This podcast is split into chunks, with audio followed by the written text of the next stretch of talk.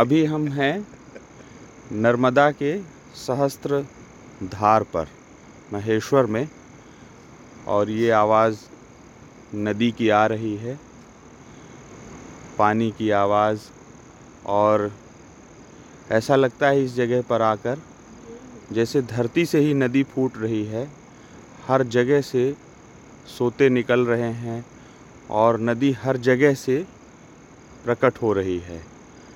और हमारे साथ हैं विनीत तिवारी जी, सारिका और हरनाम सिंह जी। हम लोग यहाँ रुके हुए हैं और जो एक यात्रा चल रही है, ढाई आखर प्रेम, उसके लिए यहाँ आए हुए हैं। आज हम लोगों के बीच में मेधा पाटकर जी होंगी और मीता वशिष्ठ जो एक कलाकार हैं, वो होंगी। तो सुबह सुबह हम लोगों की नींद खुल गई।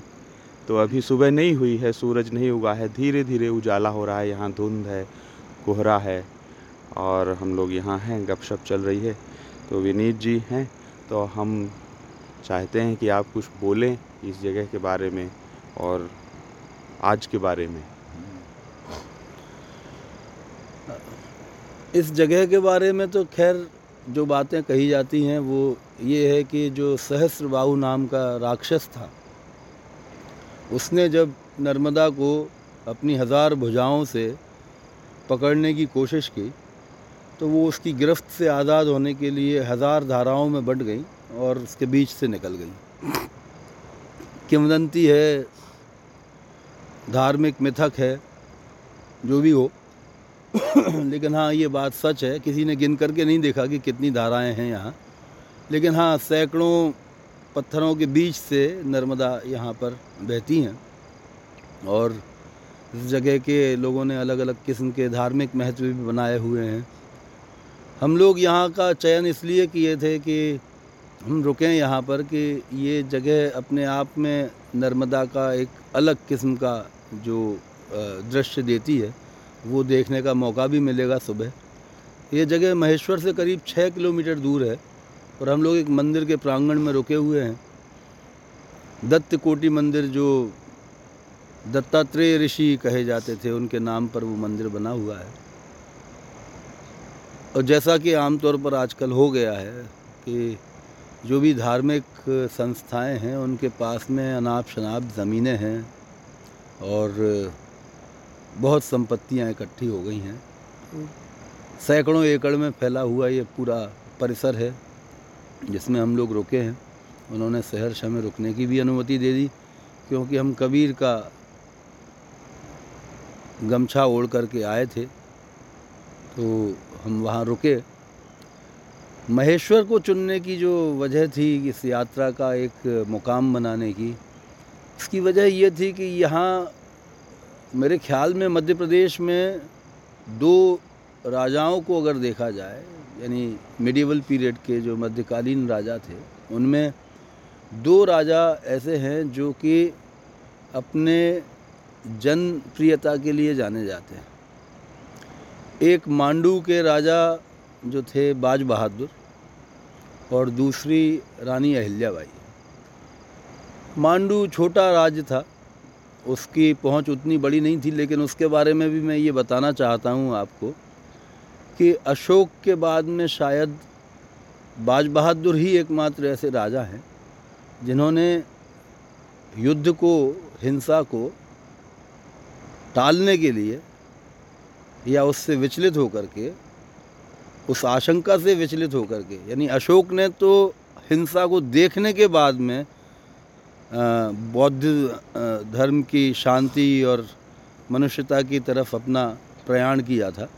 लेकिन बाज बहादुर ने बिना युद्ध हुए ही उन्होंने अकबर की फ़ौज को हरा दिया था। लेकिन उन्हें ये पता था कि अकबर के उस फ़ौज को जिसको हराया है, ये अंत नहीं है, बल्कि और फ़ौज आएगी और और लड़ाई होगी और जब और लड़ाई होगी तो लोग बेतरह मारे जाएँगे। तो उन्होंने अकबर को संदेशा भेजा कि मैं युद्ध नहीं करना चाहता, आप अगर मेरे राज्य को विज़िट करना चाहते हैं तो मैं तैयार हूँ। और उन्होंने ये चिट्ठी अकबर को भेज दी। अकबर कोई खुद यहाँ लड़ने आए भी नहीं थे। अकबर उससे बहुत प्रभावित हुए और बाद में बाज बहादुर अकबर जो है दोस्त हो गए थे। और बाज बहादुर ने अपने जीवन का काफ़ी बड़ा भाग दिल्ली में रह कर के ही गुजारा। तो ये बाज बहादुर अकबर प्रसंग थोड़ा सा हाँ लेकिन मैं उससे में। हाँ। तो हम लौटते हैं अहिल्याबाई महेश्वर अहिल्याबाई और नर्मदा पर। अहिल्याबाई के लिए इसलिए एक महत्वपूर्ण पड़ाव हम लोग समझते हैं कि वो एक ऐसी रानी थी जिन्होंने अपनी प्रजा का बहुत ध्यान रखा और थी बहुत ज़्यादा धर्मावलंबी थी वो।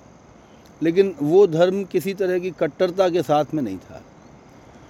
अ, वो महाराष्ट्र के इलाके से आई थी और यहाँ पर जो बुनकर थे उन्हें उन्होंने महाराष्ट्र से और कुछ और जगहों से ला कर के यहाँ पर स्थापित किया था। तो ये जगह एक तरह से कबीर की जीनी बीनी चदरिया की तरह से एक बुनकरों का केंद्र बन उन्हीं के वक्त से बन गई थी। उनकी मृत्यु के बाद में इस तरफ़ कोई ध्यान नहीं दिया गया। बाद के राजा जो थे, होलकरों में भी अयाश राजाओं की गिनतियाँ भी होती हैं। कुछ राजा इस तरह के थे। तो धीरे धीरे ये जगह उजाड़ सी होने लगी थी। बुनकरों के परिवारों के हाल ख़राब थे। लोग विस्थापित होने लगे थे। अपना व्यवसाय भी छोड़ दिया था, जो उनका परंपरागत व्यवसाय था। उसके बाद, आज़ादी के बाद में जो रिचर्ड होलकर, जो उनकी पीढ़ी के अभी ज़िंदा वो हैं उत्तराधिकारी, उनकी पत्नी अमेरिकन या इंग्लिश पत्नी है, सैली होलकर उनका नाम है। उन्होंने यहाँ के बुनकरों के परिवारों को फिर से एकत्रित किया और इकट्ठा करके कोऑपरेटिव सोसाइटी का निर्माण किया। ये मेरे ख्याल से सत्तर के दशक की बात है। बहत्तर या छिहत्तर सन ठीक से याद नहीं। उस कोऑपरेटिव सोसाइटी के तहत उन्होंने सैकड़ों परिवारों को इसके साथ जोड़ा और उन्हें व्यवसाय दिया। उसकी जो उत्पाद तैयार होता था उसके विपणन की व्यवस्था करना उसको बाज़ार तक पहुंचाना उसको एक ब्रांड की तरह से स्थापित करना और फिर धीरे धीरे माहेश्वरी साड़ियाँ अब जो है वो अ, हम देखते हैं कि एक अंतराल के बाद में वो पूरे देश में और दुनिया के काफ़ी हिस्सों में मशहूर हो गई। जी।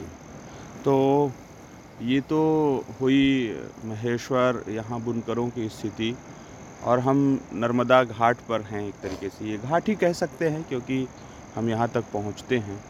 तो नर्मदा के बारे में, आज के हालात में क्या कहेंगे? जैसे ये एक पवित्र नदी है। लोग नर्मदा की परिक्रमा करते हैं लगभग। हज़ारों किलोमीटर, तीन हज़ार किलोमीटर के आसपास की यहाँ परिक्रमा की भी परंपरा है। पवित्र भी हैं, जीवनदायिनी भी हैं। पानी ही पूरा मालवा लगभग देवास, इंदौर, उज्जैन तक नर्मदा का पानी पीता है। शुद्ध भी है।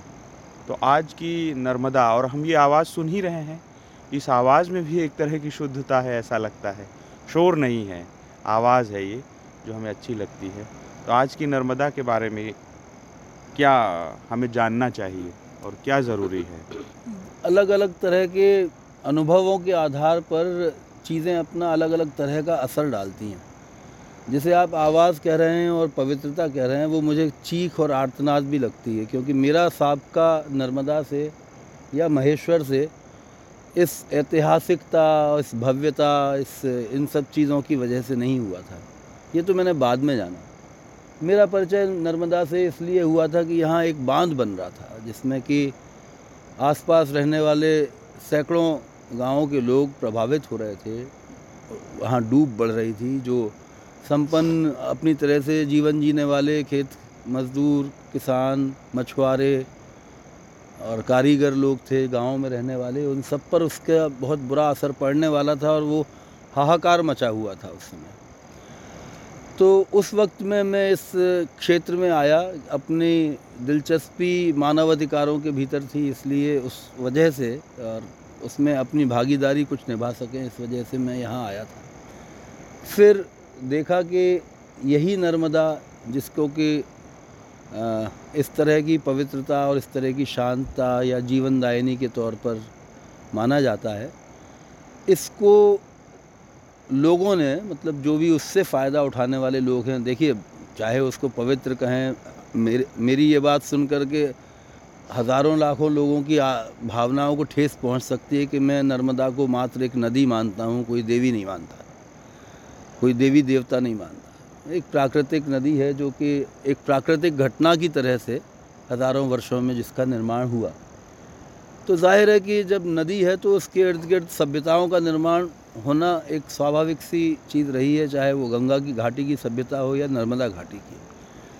लेकिन उसी नदी को जिस रूप में ला दिया गया, यानी आप अगर मैं उसके विस्तार में नहीं जाना चाहता हूँ, क्योंकि वो बहुत लंबी कथा है, कि सरदार सरोवर परियोजना जब 1960 के दशक में सोची गई थी तो इस पर करीब तीन हज़ार बाँध बनाए जाने की योजना थी। तीन हज़ार बाँध बना करके नर्मदा नदी को जो इतने, जिसको उच्छृंखल नदी भी कहते हैं कई बार, नर्मदा कोई शांत प्रवाह वाली नदी नहीं है, वो बहुत तेज़ प्रवाह वाली नदी नदी है। तो उस नदी को बांधना और उसे एक तालाब में बदल डालना, जो कि अभी कई जगह पर कर चुके हैं ये, जैसे हनुमंतिया का जो इंदिरा सागर बाँध। तो जगह जगह पर जब आप पानी रोकते हैं तो वो पानी पीछे की ज़मीन को लीलता है, और उस ज़मीन को लीलने से क्या असर पड़ेगा? ये हमारे विकास की दौड़ में तेज़ी से जो भाग रहे लोग हैं और जिनको इस बात से कोई सरोकार नहीं है कि इसके दूरगामी पर्यावरणीय असर क्या होंगे और छोड़ दीजिए पर्यावरणीय असर, केवल अगर इंसानों पर असर ही सोच लिए जाएँ तो वो भी जिनको इससे सरोकार नहीं है। उन्होंने लोगों की ज़मीनें डुबा दी हैं, घर डुबा दिए हैं, विस्थापित कर दिया है। जो किसान थे अपने घरों में, अपना दाना पानी उगा करके खा लेते थे, वो अभी चौराहों पर शहरों में मज़दूर बन के भटक रहे हैं, पन्नियों के बने हुए घरों में रह रहे हैं। लेकिन दिखाने के लिए आपके पास में ऐसा कुछ है कि दस भवन हैं जहाँ तालिकाएँ बन गई हैं, जिनको मुआवजा मिल गया तो वो दिखा करके कहा जाता है कि देखिए, बाँध बनने से कितना विकास हो गया। जहाँ रोशनी हो गई, बिजली आ गई, मोटरों से सिंचाई होने लगी, साल में तीन फ़सलें ली जाने लगी।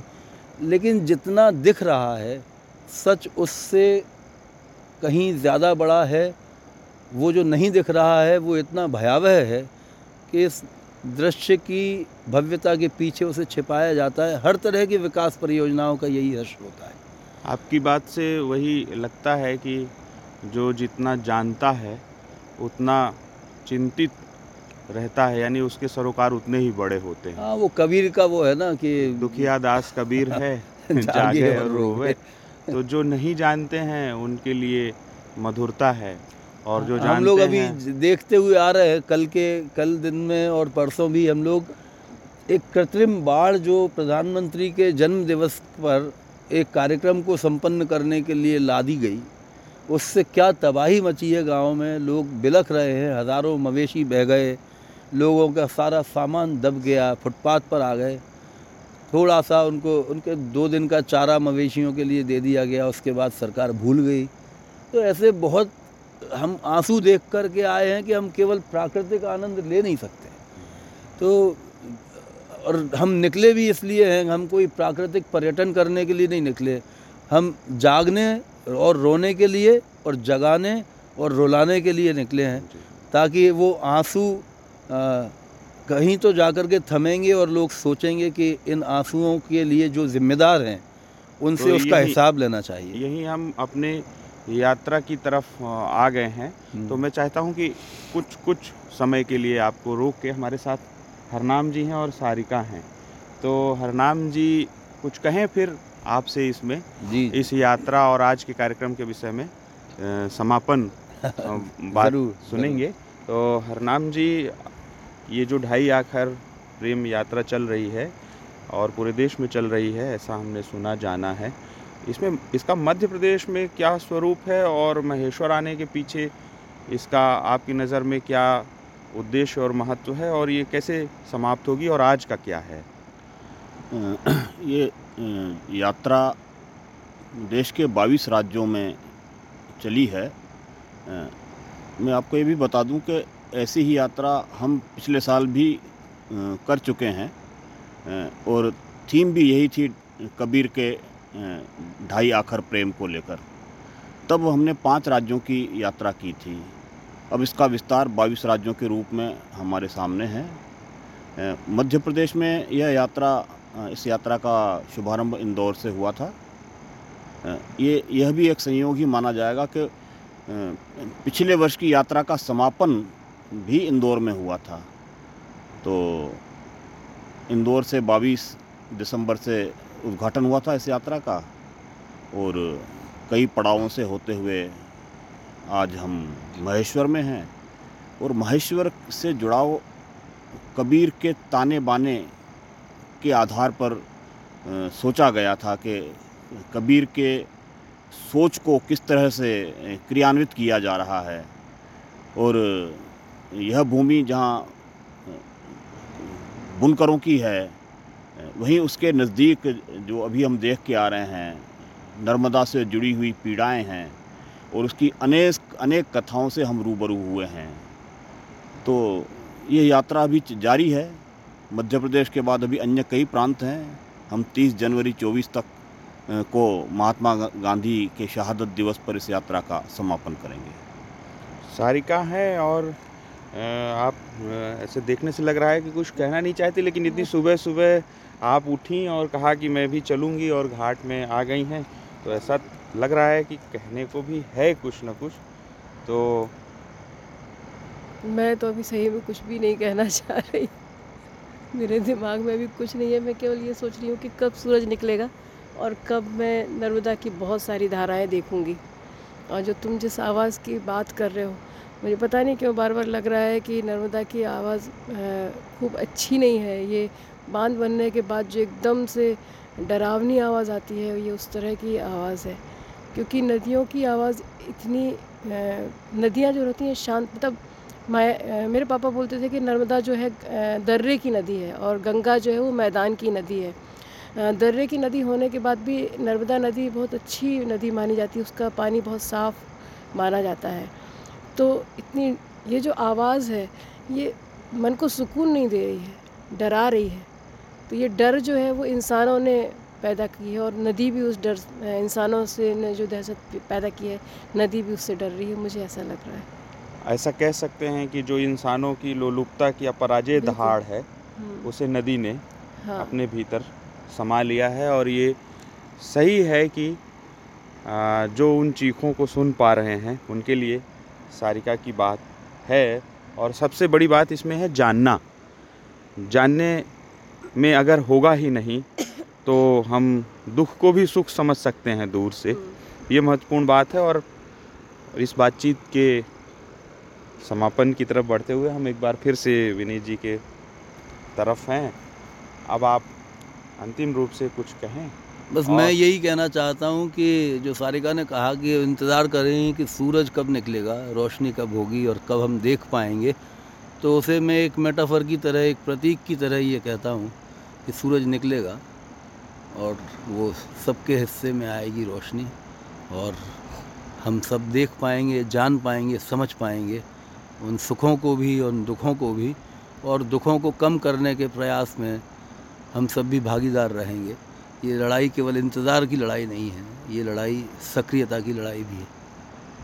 आ, बहुत धन्यवाद विनीत जी और इसी बात से ये पूरी की जा सकती है बातचीत की जैसी मेरी स्थिति है कि मैं नदी के आवाज़ के भीतर छुपे हुए दुख को नहीं पहचान पा रहा हूँ। मुझे यहाँ चाँद दिखाई दे रहा है और सुहावना मौसम दिखाई दे रहा है। ये धुंध जो अब धीरे धीरे निकलती आ रही है तो मेरी अगर ऐसी स्थिति है और फिर बातचीत के बाद मुझे पता चलता है कि वास्तव में क्या हो रहा है। जैसे ये एक दानवी आवाज़ की तरह भी लोग सुन रहे हैं जो समाज से, पर्यावरण से और पृथ्वी से प्रेम करते हैं। तो ज़रूरत शायद इसी बात की है असल में कि लोग भी इसे जानें। वो परिक्रमा में या कि जो कर्मकांड पाखंड जिसको कबीर कहते थे, उससे निकलें। और सचमुच की चीखों को और ज़रूरी आवाज़ों को सुने। धन्यवाद। मारे वा थारु पानी निर्मल कल कल बह तो जाए रे। मारे वा थारु पानी अमृत कल कल बह तो जाए। मारे वा थारु पानी अमृत कल कल बह तो जाए रे। मारे वा थारो पानी अमृत कल कल बह तो जाए रे। अमर कंठ से निकली हो रेवा अमर कंठ से निकली हो रेवा। जन जन कर रियो थारी सेवा। जन जन करियो थारी सेवा। अमर कंठ से निकली हो रेवा। जन जन कर रियो थारी सेवा। अमर कंठ से निकली है रेवा। जन जन कर रियो थारी सेवा। सेवा से सब पावे मेवा। सेवा से सब पावे मेवा। ऐसो वेद पुराण बतायो रे मारे वा थारो पानी अमृत कल कल बह तो जाए रे मारे वा थारो पानी अमृत कल कल बह तो जाए रे।